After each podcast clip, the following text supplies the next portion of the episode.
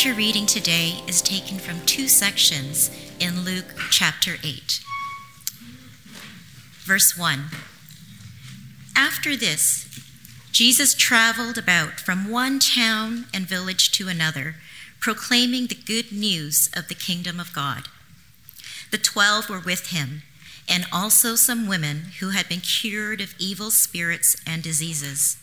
Mary, called Magdalene, from whom seven demons had come out. Joanna, the wife of Chuza, the manager of Herod's household. Susanna, and many others. These women were helping to support them out of their own means. Verse 26 They sailed to the region of the Gerasenes, which is across the lake from Galilee. When Jesus stepped ashore, he was met by a demon possessed man from the town. For a long time, this man had not worn clothes or lived in a house, but had lived in the tombs. When he saw Jesus, he cried out and fell at his feet, shouting at the top of his voice, What do you want with me, Jesus, Son of the Most High God? I beg you, don't torture me. For Jesus had commanded the impure spirit to come out of the man. Many times it had seized him, and though he was chained hand and foot and kept under guard, he had broken his chains and had been driven by the demon into solitary places. Jesus asked him, What is your name? Legion, he replied, because many demons had gone into him, and they begged Jesus repeatedly not to order them to go into the abyss. A large herd of pigs was feeding there on the hillside. The demons begged Jesus to let them go into the pigs, and he gave them permission. When the demons came out of the man, they went into the pigs, and the herd rushed down the steep bank into the lake and was drowned. When those tending the pigs saw what had happened, they ran off and reported this in the town and countryside. And the people went out to see what had happened. When they came to Jesus, they found the man from whom the de- demons had gone out sitting at Jesus' feet, dressed and in his right mind, and they were afraid. Those who had seen it told the people how the demon possessed man had been cured. Then all the people of the region of the Gerasenes asked Jesus to leave them because they were overcome with fear. So he got into the boat and left. The man from whom the demons had gone out and begged to go with him, but Jesus sent him away, saying, Return home and tell how much God has done for you. So the man went away and told all over town how much Jesus had done for him. This is the word of the Lord.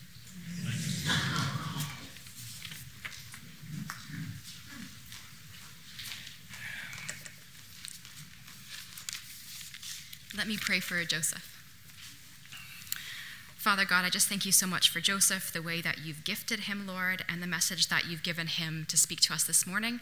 I pray he'd sense your presence with him, you would empower him by your Holy Spirit to give this word, and I pray for us that we'd be open to how you'd be speaking to each of us this morning. In Jesus' name, amen. Amen. Thanks, Rebecca. Good morning. Uh, it was great to see some of the new um, no, some of the faces that I been, haven't been seen for a long time. Uh, it was great uh, to worship together um, and give, uh, like giving you a hug and say hi to you. It was great. Um, yeah, when when our team talked about you know sharing the preaching lot uh, of this Luke series, I was assigned um, this passage: um, Jesus meeting the demon-possessed man. I was I was wondering out of the nine pastors why I was assigned, you know, with this passage. And they said, because you, you grew up in a charismatic uh, church. I was like, the most I have was um, smoke machine, um, you know, more fancy lighting in a youth service. Not really, you know. but um, yeah, um, yeah. The, the first time I came to first, I, I told them I'm, I'm a full Baptist right now. Um, the, the, first, the first day I worshiped at First Baptist, I was worshiping like this, and then the second week I was like this. and then the third week, and then after that is just very contemplative kind of worship posture. Um, but all jokes aside, uh, yeah, I would love to have you to pray with me while we're going through this passage. Um, I, I pray that God, you know, will use His word to speak to our life and to our church.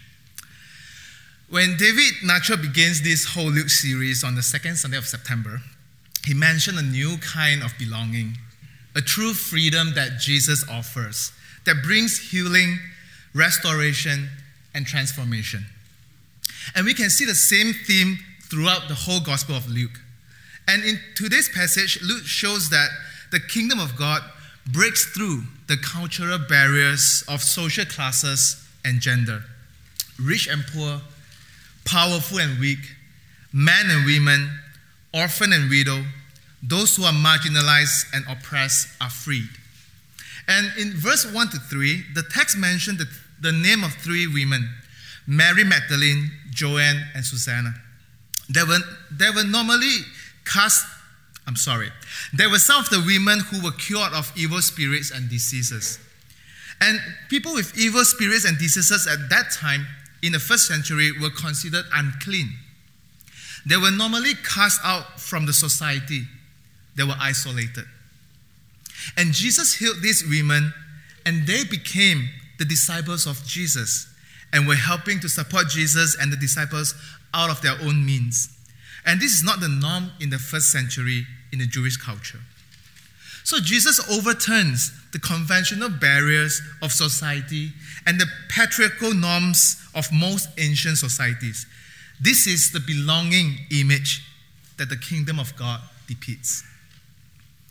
And in the later parts of the passage, the story, Jesus breaks through the social isolation and bring true freedom to a man in Gerasenes. And you can, if you can show, the, you know, on the screen. And this encounter actually happens in the east side of the Sea of Galilee in the northern Israel. And this area is likely non-Jewish Gentile area. That's why there are thousands of pigs in that area, and we know pigs were considered unclean by the Jews. And I'm so glad there were no Pharisees there. If you remember when David preached on a new kind of belonging, the text mentions that all the people in the synagogue, and I assume there were, you know, many Pharisees and teachers of the law in the midst, they were furious with Jesus when he claimed that he is the Messiah they have been waiting for. When Susanna Nacho preached on the new wineskins, the Pharisees and the teachers of the law complained to Jesus' disciples why they eat and drink with tax collectors and sinners. And when Daniel Fabiano preached on meeting Jesus, Lord of the Sabbath, the Pharisees were condemning Jesus and his disciples for picking the grain to eat during the Sabbath. They are everywhere. If this is a children comic, I'm just assuming all these Pharisees and teachers of the law they are hiding under the table when Jesus is eating, and then they just pop up, and then it's like, hey, hey, gotcha. And then they're hiding in a bush when the disciples are picking the grains, and it's just like, hey, gotcha. You know, you're, you're not, you know, following the laws. So they are everywhere. But here in Gerasenes, there were no Pharisees.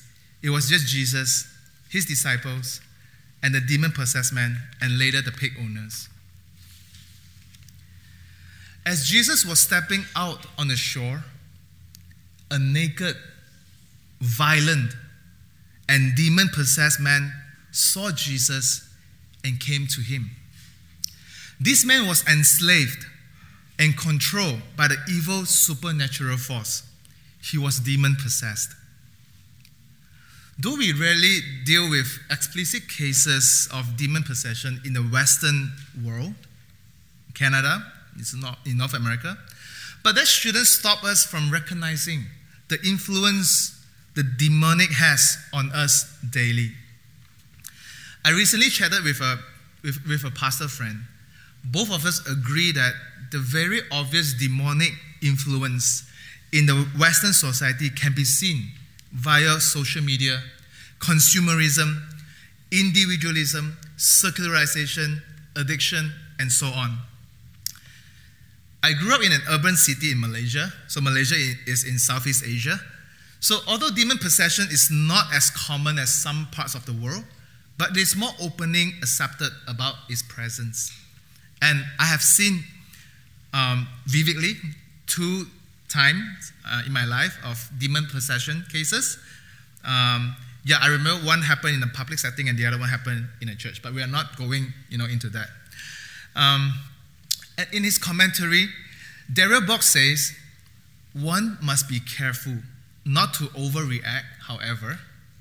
Some people see a demon behind every bush, while our Western culture, he said, being enlightened often makes the opposite error of dismissing such talks as reflecting a primitive worldview.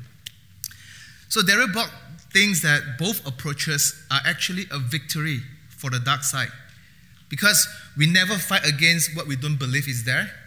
And on the other hand, to be obsessed with the demonic does not reflect spiritual balance and can avoid spiritual accountability. So, no matter what our thought and experience is regarding demonic matters, the Bible makes it clear that a fallen world is still influenced by the presence of sin and Satan until the day of Christ's return when he restores the whole creation.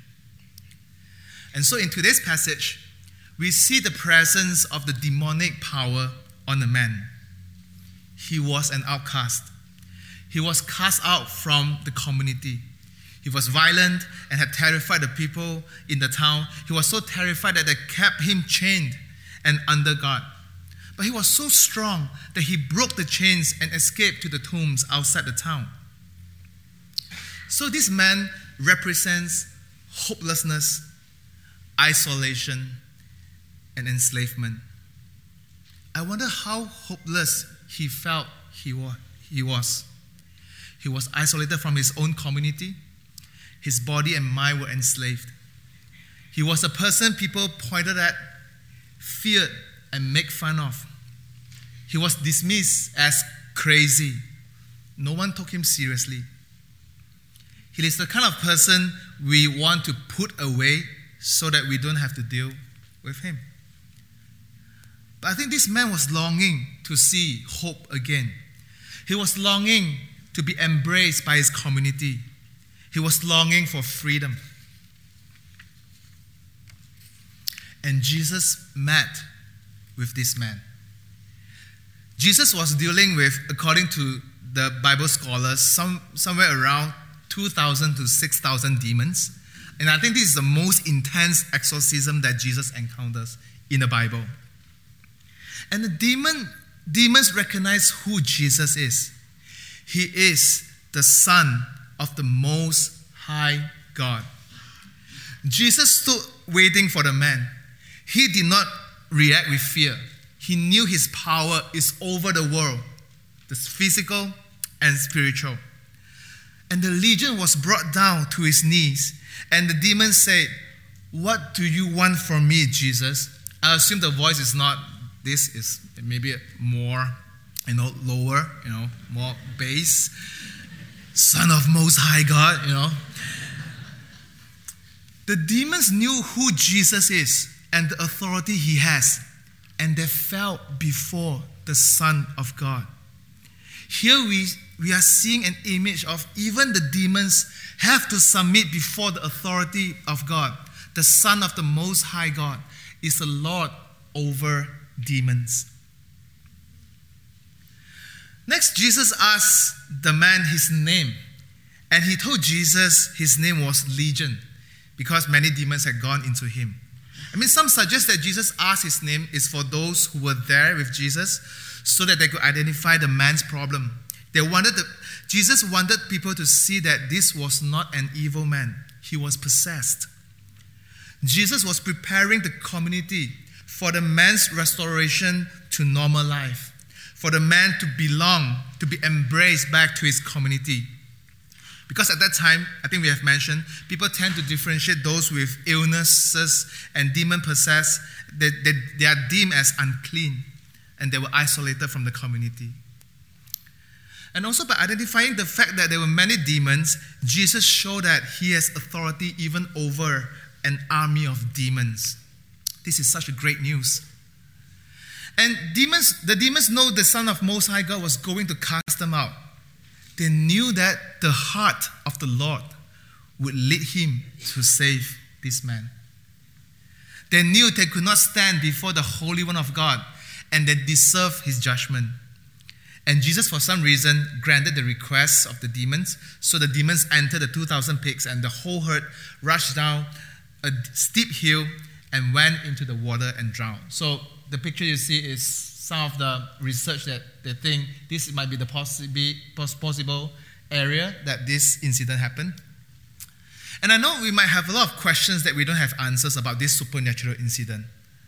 But the most important thing is we are reminded that Satan and demonic power are real. The rushing of the pigs into the sea show that this was something supernatural was going on. So we recognize that Satan is powerful and he is, he's still seeking to do us harm. But the good news is he must submit to the authority of Jesus, the Son of the Most High God. There is nothing, nothing, and nothing that is beyond the authority of the Lord.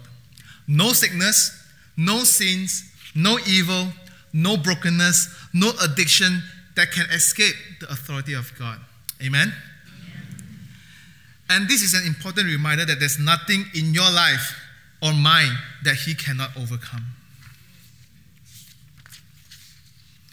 So, the same power that frees the man who was possessed by thousands of demons is in you, is in us. When we feel tormented or enslaved, yes, it is important to seek help from professionals, and it is wise to do so. But we must also realize that only God can bring total healing, deliverance, and true freedom. So we talk about the authority, authority of the Lord. How about his heart? We mentioned his heart, right? There are many people in the world, and maybe in this congregation today, who feel like this man. They believe they are beyond hope, they feel trapped in life, and maybe believe their life is out of control. They, have, they might have been pushed aside by, this, by their community, and they believe there's nothing that can be done. Perhaps as you sit here or listen to this message online, you wonder if the grace of God could possibly help you. Friends, as the, as the scripture mentioned, the heart of Christ is to bring hope and healing to this man. Jesus got into the boat, crossed the Sea of Galilee, facing a fierce storm in the process. And we will talk about this incident next Sunday. And I'll be preaching on that passage too. Just some preview. And Jesus crossed the Sea of Galilee and find this man he cast out the demons from the man and then got back into the boat and went back across the Sea of Galilee. Jesus came all the way for one man who was enslaved and isolated. And Jesus came all the way to earth for you and I. He went all the way to the cross just to prove his love for us. In verse 34, we saw the transformation of the demon possessed man. We are told that when people came out to see what had happened, they found the man sitting at Jesus' feet, dressed and in his right mind. Sitting at Jesus' feet in the Bible usually depicts an image of discipleship. Jesus had given this man's life back to him. The enslaved man is now freed. The naked man is now clothed. The violent man is now sitting calmly at Jesus' feet, listening to him. He is restored in his relationship with God and he regains his human dignity. But if, if the passage says the people reacted differently, instead of celebrating the deliverance of this man, we are twice told that the town people, the townspeople were afraid. And in verse 37, we are told that they had huge fear. They were afraid of Jesus. They were devastated by his great power. Their fear doesn't lead them to faith as compared to the boat incident that we're going to talk about next week. Rather than find security in his power, he asked, they asked Jesus to leave. They told the Son of God that he was not welcome in their town.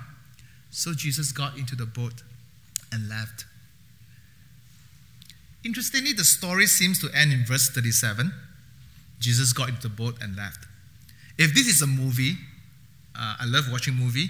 I think the screen will turn black and the credits start, start to appear, right? Like the story ends. But then suddenly, Luke, the director, brought the audience back to a scene that happened just before Jesus left. He unveils a brief but important encounter between Jesus and the man. The demon possessed man who was healed begged Jesus to let him go with him. He wanted to belong to the disciple group. Maybe he simply wanted to spend more time with the one who had changed his life forever. But Jesus gave him a new calling, a new way of following him. Jesus said, Return home and tell how much God has done for you. There's an important note here. Not only Jesus frees and restores the man, he brings him back to the community. Sometimes the consequences of demon possession and illness are, are, are sometimes similar. It can lead to isolation from community, stigma, and hopelessness. But the healing that Jesus brings to this man is not just physical, mental, and spiritual, it is also relational. Jesus restores the man's relationship with his community, and this man is no longer unclean in the eyes of his society. And Jesus asks him to return and to declare how much God has done for him. So, in this passage, we are reminded that if Jesus looks past the wounds in people, we, as his followers, should do the same. It is easy for us to push the vulnerable to the side in our, in our busy lives, our busy schedule. It is tempting to ignore the pain around us.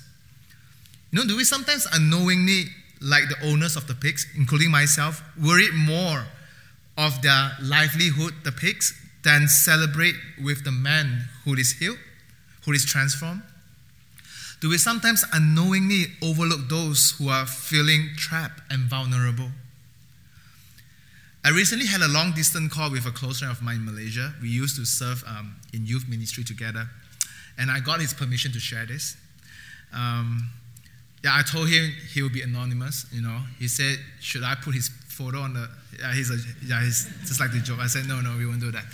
Um, so we, we had a long conversation. So he mentioned when he was diagnosed with mental illness, he felt that he was trapped. He was still serving, he was still, you know, preaching, you know, leading the youth. But a lot of time he felt lonely and helpless. And no one really understand his suffering. That's why he told me, you know, I just paraphrase uh, what he said. So he went through medical care and counseling, which were really helpful. But he told me something I never thought about before. He told me one of the things that helped him survive through those darkest moments was he said, I was there for him. He mentioned, he never told me for many, many years. He just told me yesterday.